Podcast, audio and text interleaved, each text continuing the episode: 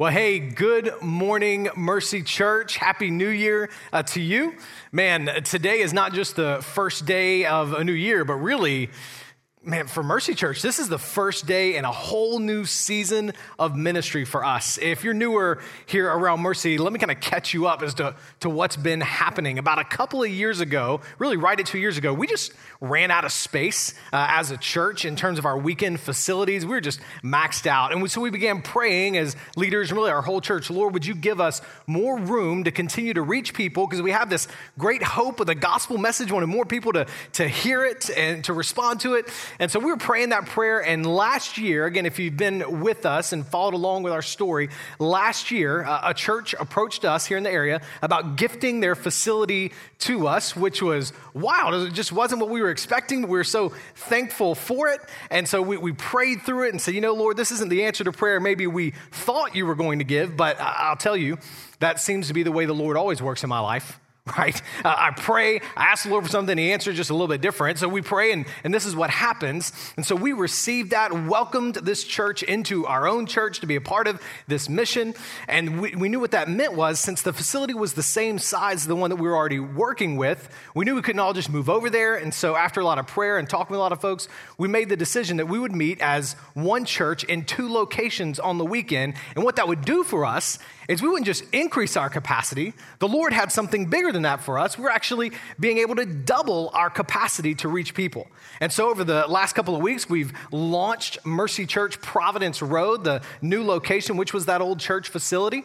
And today, Today, we are standing in an answer to God's prayer as we meet as one church in two locations, doubling our seating capacity, doubling our kids' ministry capacity, doubling our capacity to do ministry as a church. Should we just join me for just a second and thank God for what He has done for us?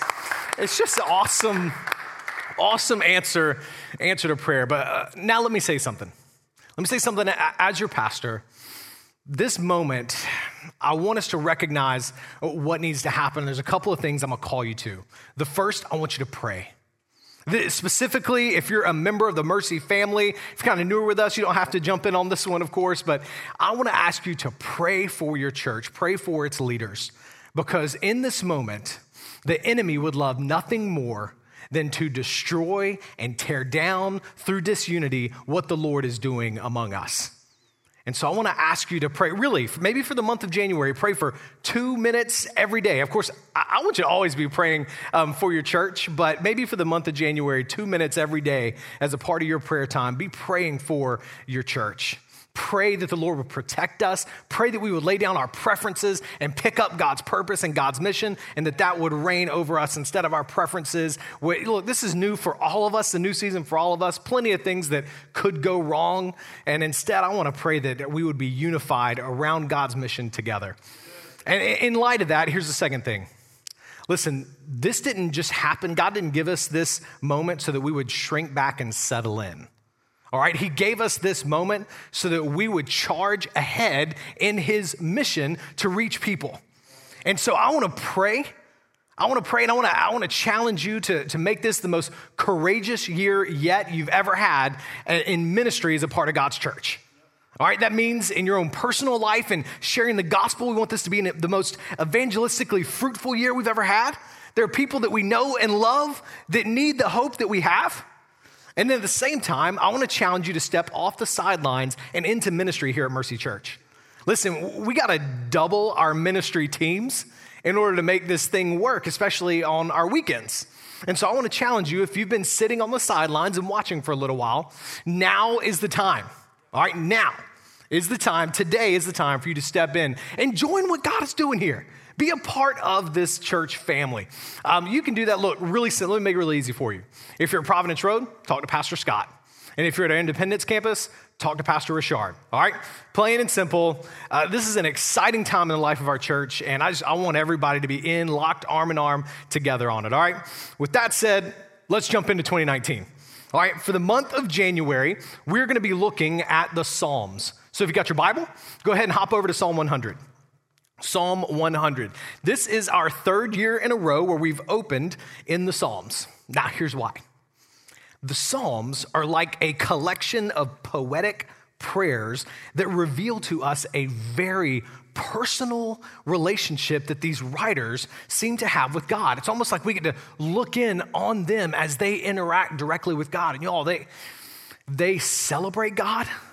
Sometimes they cry out to God. They're, they're angry with God. They're, they're sad sometimes. Then they, they celebrate. And sometimes they just kind of sit in reverent awe of God. And what you see in all of this is that God is not some abstract force. He's not a school subject for these writers. He is a close, personal God that they walk through their day to day with. And listen, there's a shift that I'm hoping will happen for some of you that is going to reset your spiritual life this month here in January. See, listen, people often approach church, Bible, prayer, things like that. They approach them as a way for them to know more about God. Listen, that's why some of you came in here today. All right, you came in here to learn about God. And maybe you're brand new to church because you're trying to figure that out. But what can often happen is that we can treat God like a subject matter that you study, and church is the classroom where you come to hear the professor with dashing good looks who couldn't be here today, so I'm going to preach for you. you come to hear him teach about the subject, right? And to teach you from the textbook. And then he recommends additional textbooks to you. The church even offers more classes where you can learn more about the subject. We offer vacation Bible schools where you can drop your kids off to learn more. And in all of that, you can be around church for years learning about God. Right, right. And listen, I, let me say, it's not bad to know about God. All right. I hope as a result of being a part of Mercy Church, you grow more than ever than you ever have in your knowledge of God. But the Christian message says that God is not a subject matter, He is a person. And not only is he, a, is he a person, the message of the Bible is that that person, that God, is with us. And the reason, listen, the reason why God hasn't been very helpful to some of you is because you've only ever seen him as a subject matter. Listen, that is why so many people walk away from faith when they leave their homes. It's because God wasn't helpful to them, didn't see how he was helpful, it's because he was a subject matter. If we're honest, the subject matter is easy to put on the shelf, right? Because God as a subject becomes at best a set of kind of vague moral guidelines, or at worst, this set of rigid rules that you know you're going to break, and you already got enough going on in your life. Why do you need that guilt on top of everything else? In that regard, God wouldn't be helpful. If anything, he'd be a burden. And that's because God is only a subject that you know about. And so, what I want for you in January is a corrective shift where God stops being a subject matter and starts being a person, a person who is with you. Listen, you were never meant to just know about God, you were meant to know God to know the person, to have a relationship with him where you walk with him in the day in and day outs of life, sharing the highs and lows and building trust and experiencing the things that turn strangers into close friends. That's why God uses language in the Bible to describe how he relates to us. He says things like father, friend, spouse. These are the labels he gives himself, talking about how he relates to us. He's a person. And listen, the story of the Bible is God coming down right here on the ground and being with his creation, with his people. Right in the garden, you have God walking with Adam and Eve. In the, Old Test, in the Old Testament, you have God coming down and dwelling in the tabernacle and in the temple in the middle of the camp with his people. And then in the New Testament, in the Gospels, you have Jesus who comes down as a man and is with us, and all the hurt that we experience, he's right there with them. And when Jesus comes out of the grave, resurrects, goes back to the Father, he sends the Holy Spirit who is with us walking with us, inside of us, guiding us every single day. And the way the Bible finishes is Jesus breaking black, back through the crowds, um, through the clouds. Listen to me this morning. He's coming down at the end of days, and he's going to, in triumphant victory, dwell with us. That's the story of Scripture. The God of the Bible is a personal God, and he created you to know him. That's the shift for January 2019.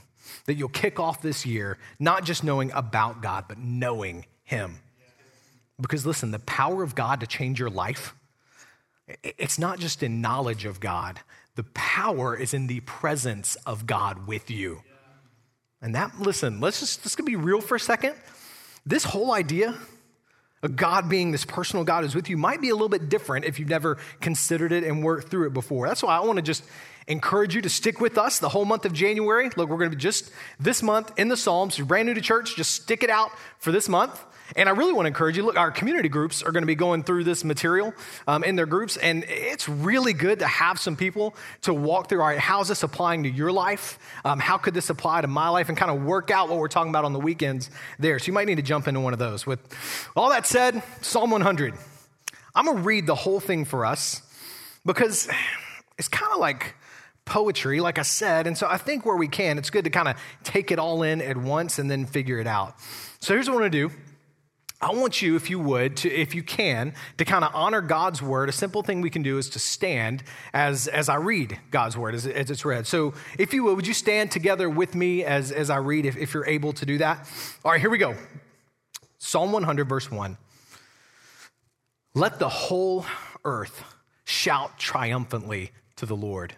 Serve the Lord with gladness. Come before him with joyful songs. Acknowledge that the Lord is God. He made us. We are his, his people, the sheep of his pasture.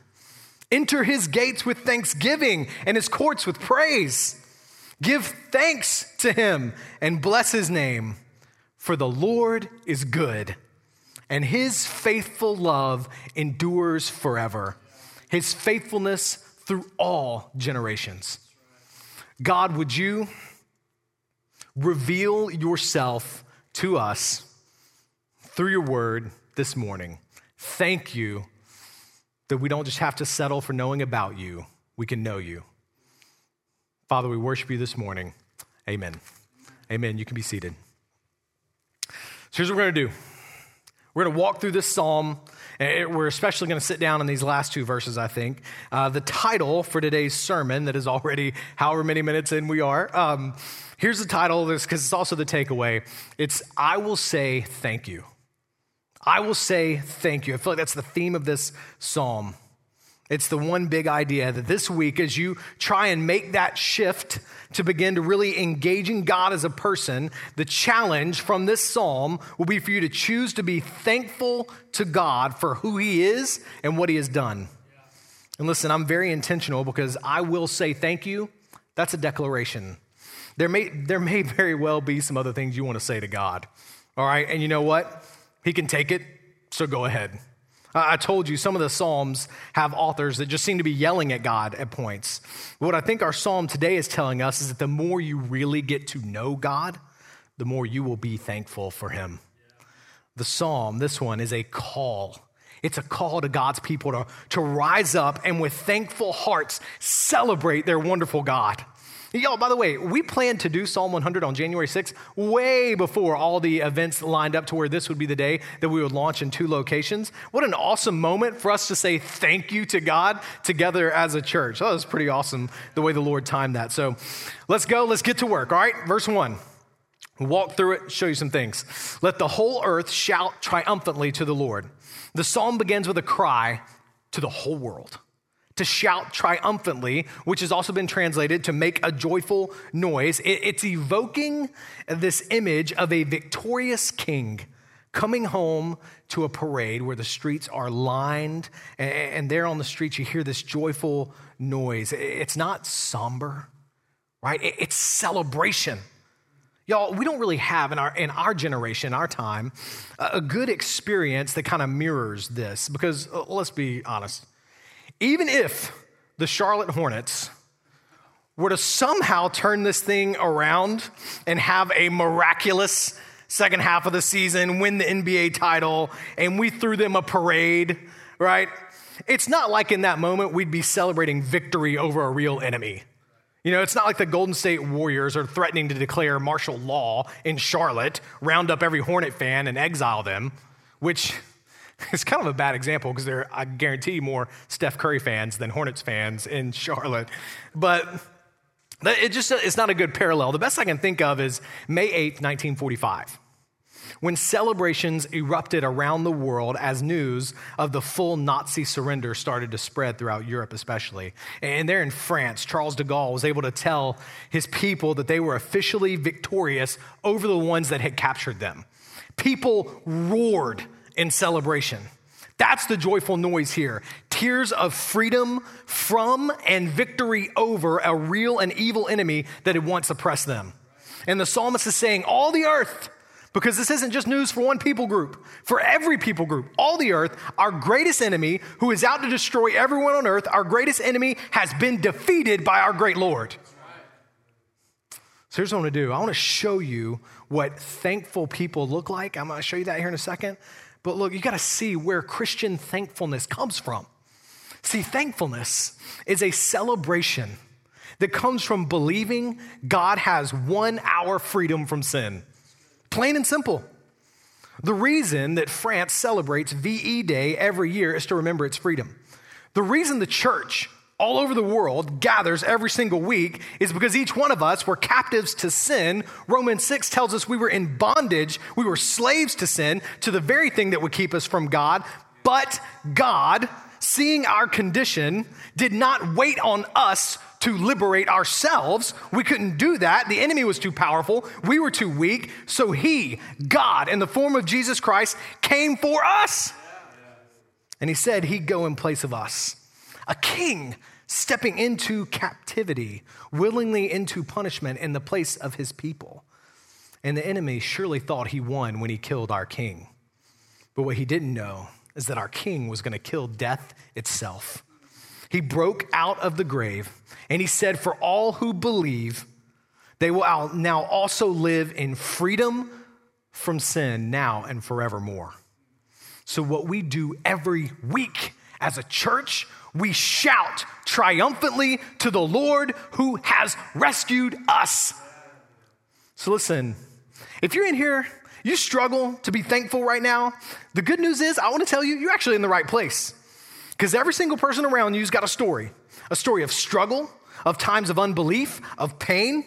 And some of them have decided to believe that their victory belongs to Jesus. And so we get together once a week and we celebrate God's victory on our behalf. That's what Sunday is. It's our victory day. We say to one another, the tomb that Jesus went into is still empty today. He's alive, and so are we. Man, this kicking off 2019 with, with an amen sermon. Mm. Listen, eh, eh, so if you're in there, you're kind of in a struggle to be thankful. The best thing I can do is to point you back to Jesus, who says, Your greatest need, your greatest hurt, it has been answered. So he says, Abide in him, abide in his love for you, which leads right to verse 2. Serve the Lord with gladness, come before him with joyful songs. Now, this is great. Serve the Lord. How do you serve the king? He says, with gladness, because we're not begrudging servants. We are children of a God who has rescued us. And so we serve him with gladness. In fact, in the Bible, you won't find much distinction, this is interesting, between serving God and worshiping God. Because serving is an act of worship. Romans 12:1 says, Make your body a living sacrifice to God. This is your worship. 1 Corinthians 10:31 whatever you do eating or drinking do to the glory of God you worship God as you serve God you do it gladly I told you people who know God are, are thankful and I know that can be abstract sometimes so as we go through the rest of this he, he's showing you how people who know God how they respond to him He's showing you what God's people, when they are thankful for Him, what they will look like. And here's the first thing, and I'm gonna show you some more observations. But listen, thankful people serve God with gladness. Serve with gladness. So, my question, and that's going to be a lot in this psalm, just kind of letting the psalm analyze you for a second. Do you serve God gladly? Do you have a habit of looking for how you can serve others? And when you serve, are you glad to be doing it? And if not, in a moment, we're going to get to what you do, but, but first, are you answering this call the psalmist is giving? And singing Singing is the first part of that. He doubles down on verse 4. He says, Enter his courts with praise, give thanks to him, bless his name, praise him. Listen, I don't know how else to say it. The next observation I want you to see is that thankful people sing to God with gladness. Y'all, that's, that's why we sing on the weekends. Our gladness is given words and song often. Yeah, I don't know if you know this, a little known fact. Our worship director, Charlie King, was actually in a singing group in college called Psalm 100. And since there are five verses, it was a five piece boy band, and he danced around. And, no, I'm it, he was in a Psalm 100 group, but it was not a five piece boy band. Um, but man, they were just singing joyful songs to the Lord. Listen, when we sing, we sing in response to our salvation. I love being in a church that has a bunch of songwriters because songs, this is what one guy told me songs are sermons that people remember, right? So we sing songs as a church. We do sing some from church history, and then we write new ones reflecting on God's work here and now. And I love it because that's what the church, that's what God's people do. We sing. So this one, this one's easy, all right? Some of you come in here and it's like you've been waiting all week to get in here and sing, and you just get after it, and I love it. Now, others, others of you I'm wondering about because you just don't appear to be glad to be here. And look, eh, if you're not a Christian, let me go ahead and say, I'm not talking to you all right? I don't expect you to sing to a God that you don't believe in, that you're just trying to figure out, all right? I'm not talking to you. But if you're a professing Christian and you spend your time with God's people with your arms crossed and your brow really furrowed, I mean, maybe that's gladness, but I'm not believing it. Here's all I'm saying your king has won the victory. Jesus is alive. You have been set free, and the church gathering is God's victory parade. So celebrate like it. Now, let me say something to you who are hurting. Sometimes hurting people can feel like they need to isolate themselves because they can't bring themselves to sing, to be a part of a, a gathering. But listen, the opposite is true. You don't need isolation. You, what you need is the singing of others to carry your song for a little while. So, to anyone who may be listening to this, maybe you're even listening to this like on a podcast because a friend sent it to you, it's okay. It's even good for your soul to come with all that pain and let others carry you for a little while. Let's go to verse three. He says, Acknowledge that the Lord is God. He made us, and we are His, His people, the sheep of His pasture. This one, uh, when I was thinking about it, it seems like it should be the first one, right? And maybe it should, but it's here in the middle of this song to make sure that we know who is who, all right? The Lord, the one who made us, He's God, and we are sheep. And listen, Him calling us sheep is no accident. There are a lot of parallels between people and sheep. Sheep follow wherever the herd is going. They are timid. They are easily frightened. They are notorious creatures of habit. If left to themselves, they will follow the same trails until they become ruts. They will graze on the same hills until they become desert wastes. Sheep are pitiful and hopeless without a shepherd. Y'all, that's us. Wandering with our head down from thing to thing, stubbornly set in our ways, in desperate need of the protection of a shepherd. Listen to me. You're not God. You are not God. You are a sheep. And the good news is you have a shepherd, right? Psalm 23. Thy rod and thy staff, they, they comfort me. That's shepherd language. Here's the very simple point, y'all. Thankful people submit themselves to God. And so the question genuinely is who is in charge of you? I, look, this is hard, but to know God, to know God is to submit to God as your shepherd. Not your advice giver, not your buddy, but the one in charge of your life, telling you where to go because he knows best. And I know submitted to God can be a little abstract, but maybe here's a litmus test to figure out how you're doing with that. Let me ask you a question How do you react deep down to the idea of submitting to anybody. Let's go even deeper. How do you handle correction? Not talking about like random Facebook fights that you should never begin, all right?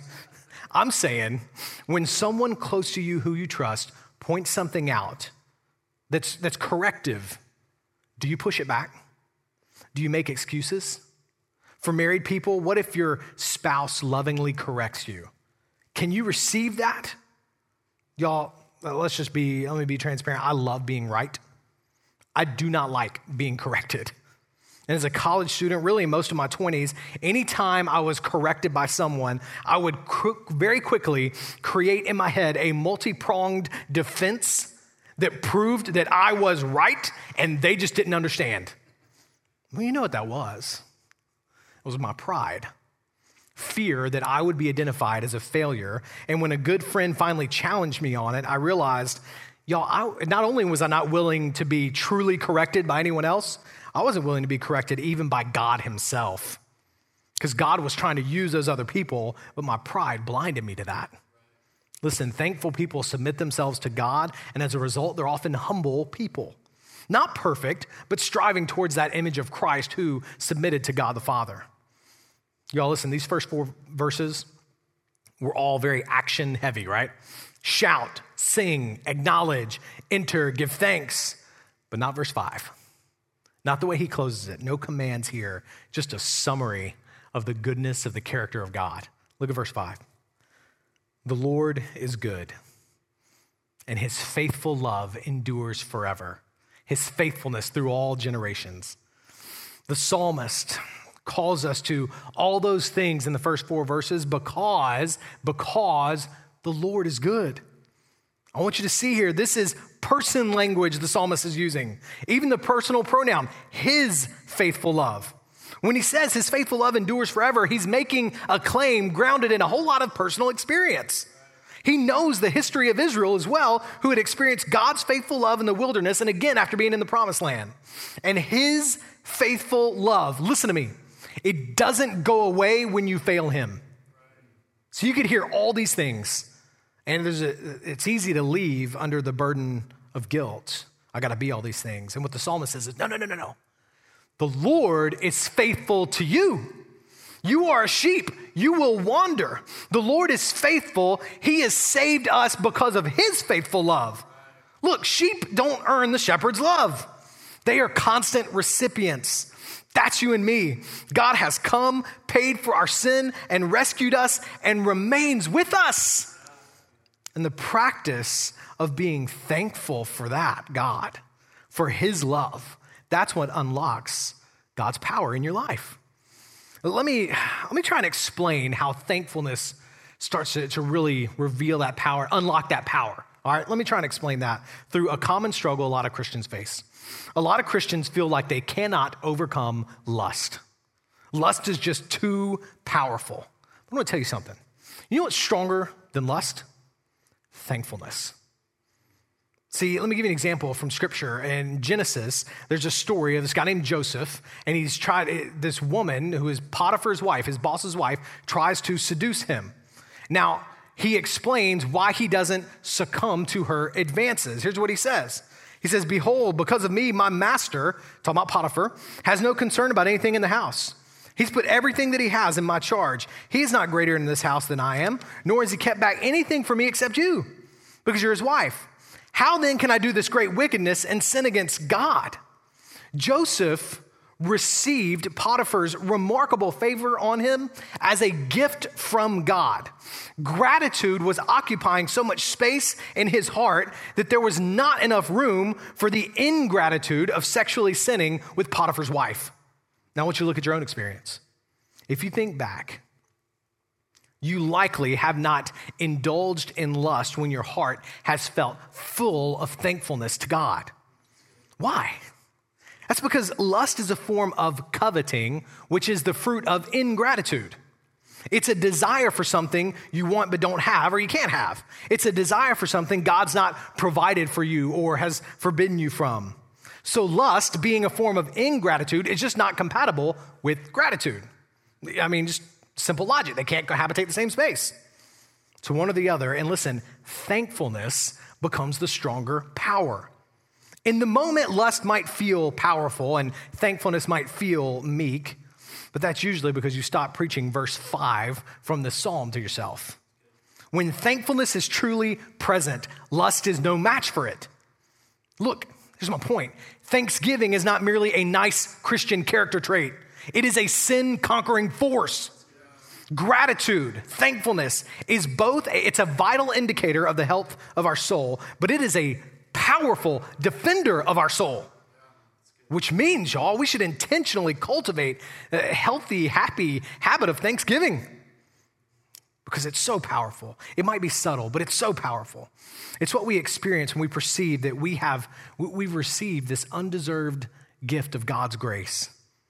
It's a fruit of humility. It's inherently unselfish. We don't feel true gratitude ever towards ourselves, not true gratitude, but only towards someone else who treats us better than we deserve.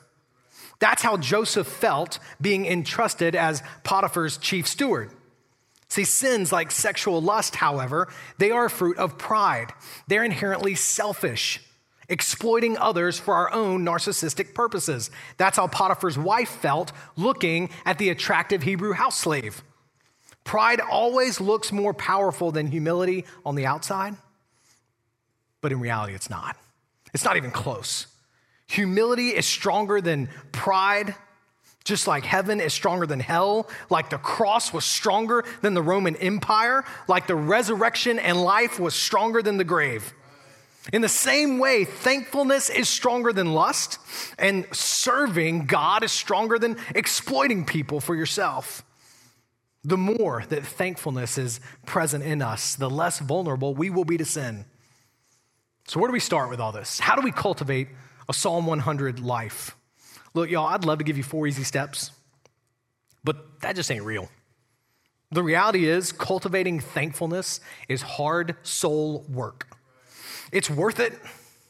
I promise the power of it is unmatched, but it's hard. And it's hard because it'll be habit forming. It's hard because we are much better complainers than we are worshipers. But look, eh, eh, how about this? I'll give you a couple places to start, but it's just a start. Here's maybe a couple of starters for becoming thankful. The first is find a way to say thank you today. Begin to train yourself to daily look for God's graces. Courtney and I were, were, talking about this over the course of this week, and I was like, man, what, what keeps us from being thankful? And one thing she pointed out was that tunnel vision keeps us from being thankful. We're so focused on our problems or circumstances that we miss the graces of God that are all around us. So commit yourself, and I'd suggest do this with a couple other people, to find something to be thankful to God about today. Y'all, I'm in a group text with the, the men in my community group, and every single day, one of those guys is sending something to the group that they are thankful to God for.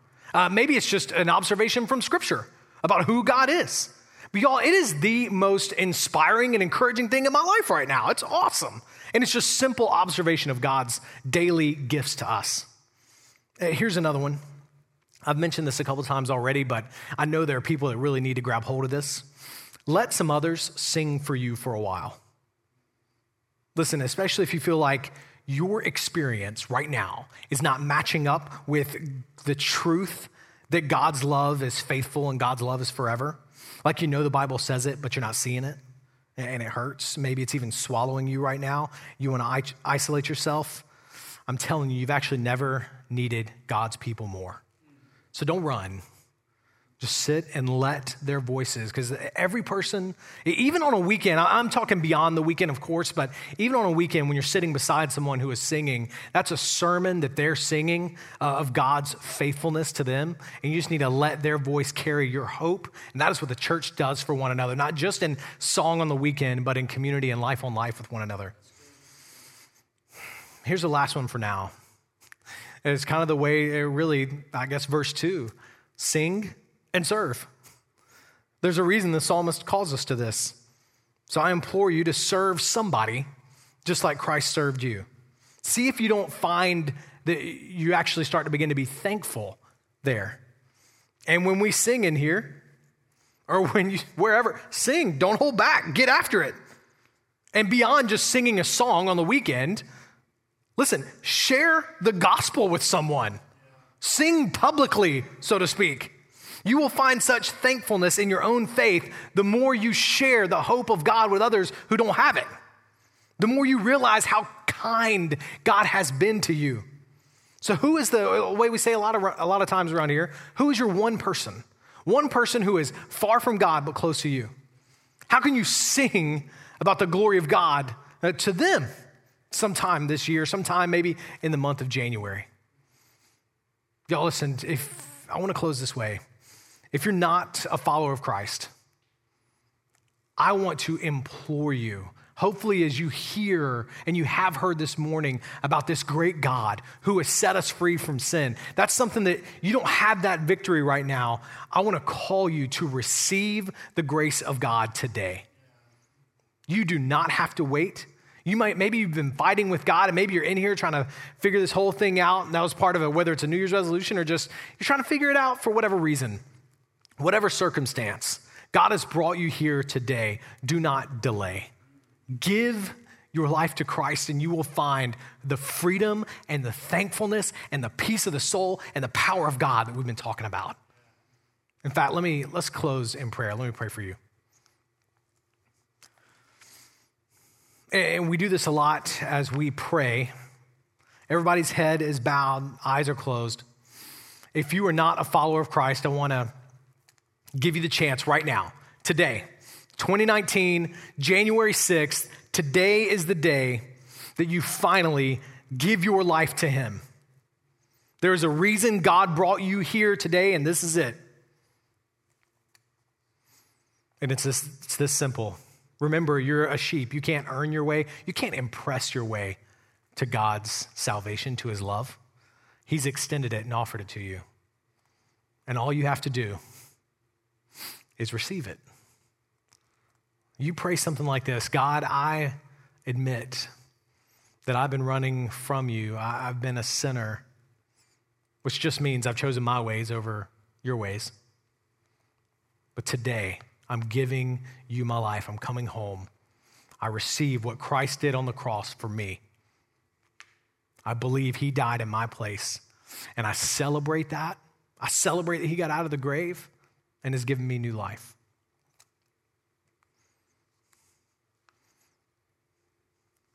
God, I pray for those men and women making that decision right now. I pray for our church that we would be a thankful people. That the anthem of Mercy Church would be uh, not any pride in ourselves, but thankfulness to a good, faithful God whose love endures forever. It's in the mighty name of Jesus Christ that we pray. Amen. Amen.